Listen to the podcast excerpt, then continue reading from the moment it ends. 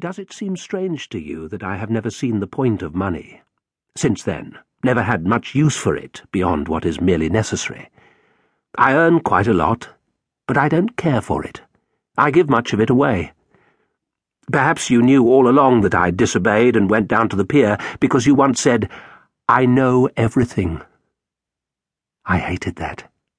I needed secrets, things that were mine only and never yours. But now, I like talking to you. I want you to know things, and if I still have secrets, and I do, I want to share them, just with you. And now I can choose to tell you, and how much I tell you, and when. Now, I am the one who decides.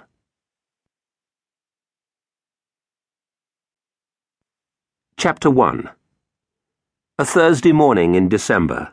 6.30. Still dark, foggy. It had been that sort of autumn, mild, damp, lowering to the spirit. Angela Randall was not afraid of the dark, but driving home at this dree hour, and at the end of a difficult shift, she found the ectoplasmic fog unnerving. In the town centre, people were already about, but what lights there were seemed distant, small furred islands of amber whose glow gave neither illumination nor comfort. She drove slowly. It was the cyclists she feared most, appearing suddenly in front of her out of the darkness and fog, usually without any reflective strips or clothing, quite often even without lights.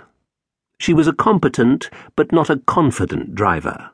The dread, not of crashing into another car, but of running over a cyclist or a pedestrian, was always with her. She had had to steel herself to learn to drive at all.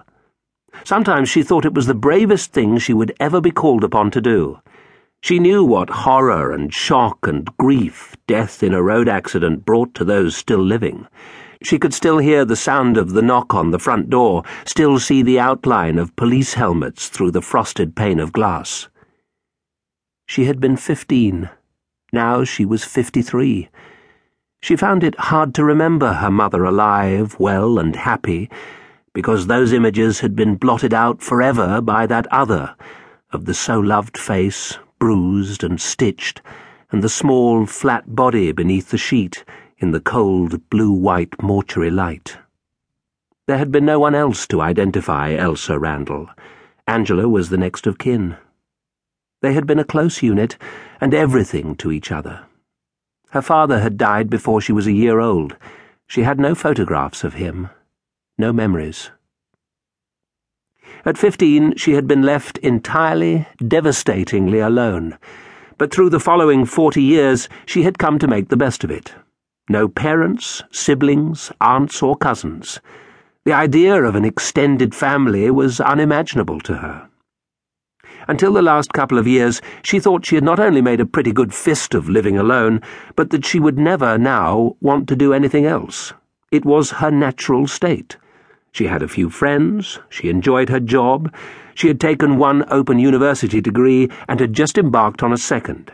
Above all, she blessed the day, twelve years ago, that she had at last been able to move out of Bevham having saved enough to add to the sale of her flat there, and buy the small house some twenty miles away in Lafferton.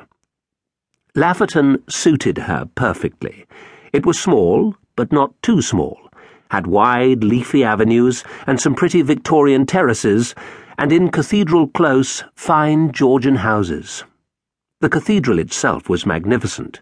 She attended services there from time to time, and there were quality shops, pleasant cafes. Her mother would also have said, with that funny, prim little smile, that Lafferton had a nice class of resident. Angela Randall felt comfortable in Lafferton, settled, at home, safe. When she had fallen in love earlier in the year, she had at first been bewildered, a stranger to this forceful, all consuming emotion but quickly come to believe that her move to Lafferton had been part of a plan leading up to this culmination. Angela Randall loved with an absorption and a dedication that had taken over her life. Before long, she knew it would also take over the life of the other. When he accepted her feelings for him,